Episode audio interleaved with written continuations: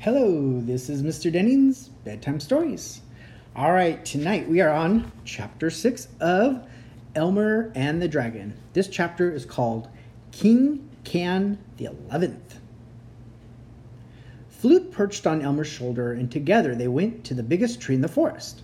Flute flew up into the branches, and Elmer heard him chirp, Good morning, Queen Can. An old friend of mine has just arrived on the island, and I'd like to introduce him to the king.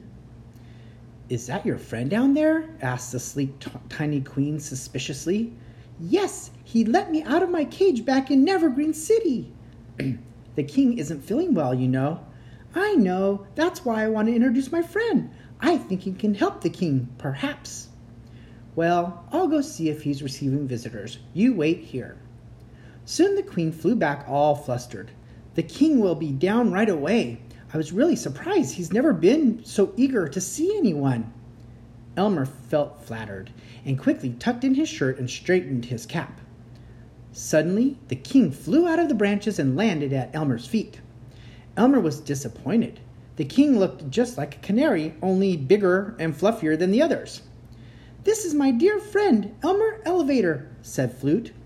Hello, won't you sit down? said King Can the Eleventh. Thank you, said Elmer, squatting down on the pine needles. It's a great honor to have you on it's a great honor to have you on our island, said the king.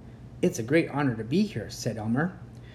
The queen said that Flute said you might be able to help me. Is that right? asked the king. Yes, said Elmer. I thought perhaps I could help you to find out whatever you're so curious to know.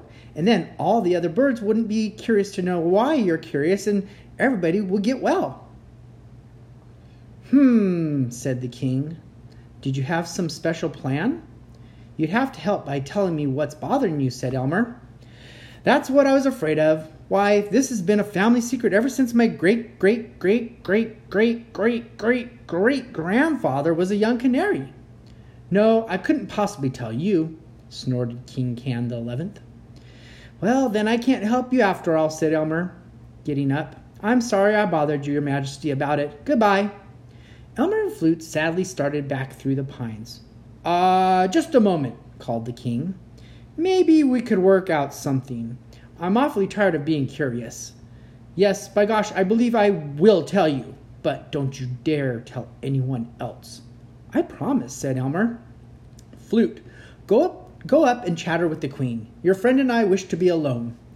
The king whispered to Elmer, You can't imagine how hard it is for me to tell, our, tell you our family secret. I'm sure it's extremely difficult, said Elmer helpfully. Well, the secret is. The secret is. Uh, the secret is. Oh, I can't tell you now. Could you come back at sundown? I just can't say it in the bright sunlight. I understand, said Elmer, and I'll be glad to come back later. He called the flute, who had been trying hard not to yawn in front of the queen, and together they went to find the dragon. Well, did you well, did you see the king? asked the dragon, who was resting comfortably beside the pool, his stomach bulging with skunk cabbages and ostrich ferns. Yes, but now I'm really curious. I'm to go back at sundown, and then he's going to tell me the secret. It's a very old family secret. I just can't stand it. I can't stand it, said Flute. Oh, I'll be so glad to be rid of the curiosity plague. I'll do my best, said Elmer, taking a long drink of water and settling down beside the dragon to eat eight tangerines. Elmer and the dragon fell fast asleep while Flute, Flute went all over the island spreading the news and waiting for sundown. All right, that's the end of the chapter six. We'll have to see what happens in chapter seven at sundown. Chapter seven is called The Secret. Hope you enjoy the story.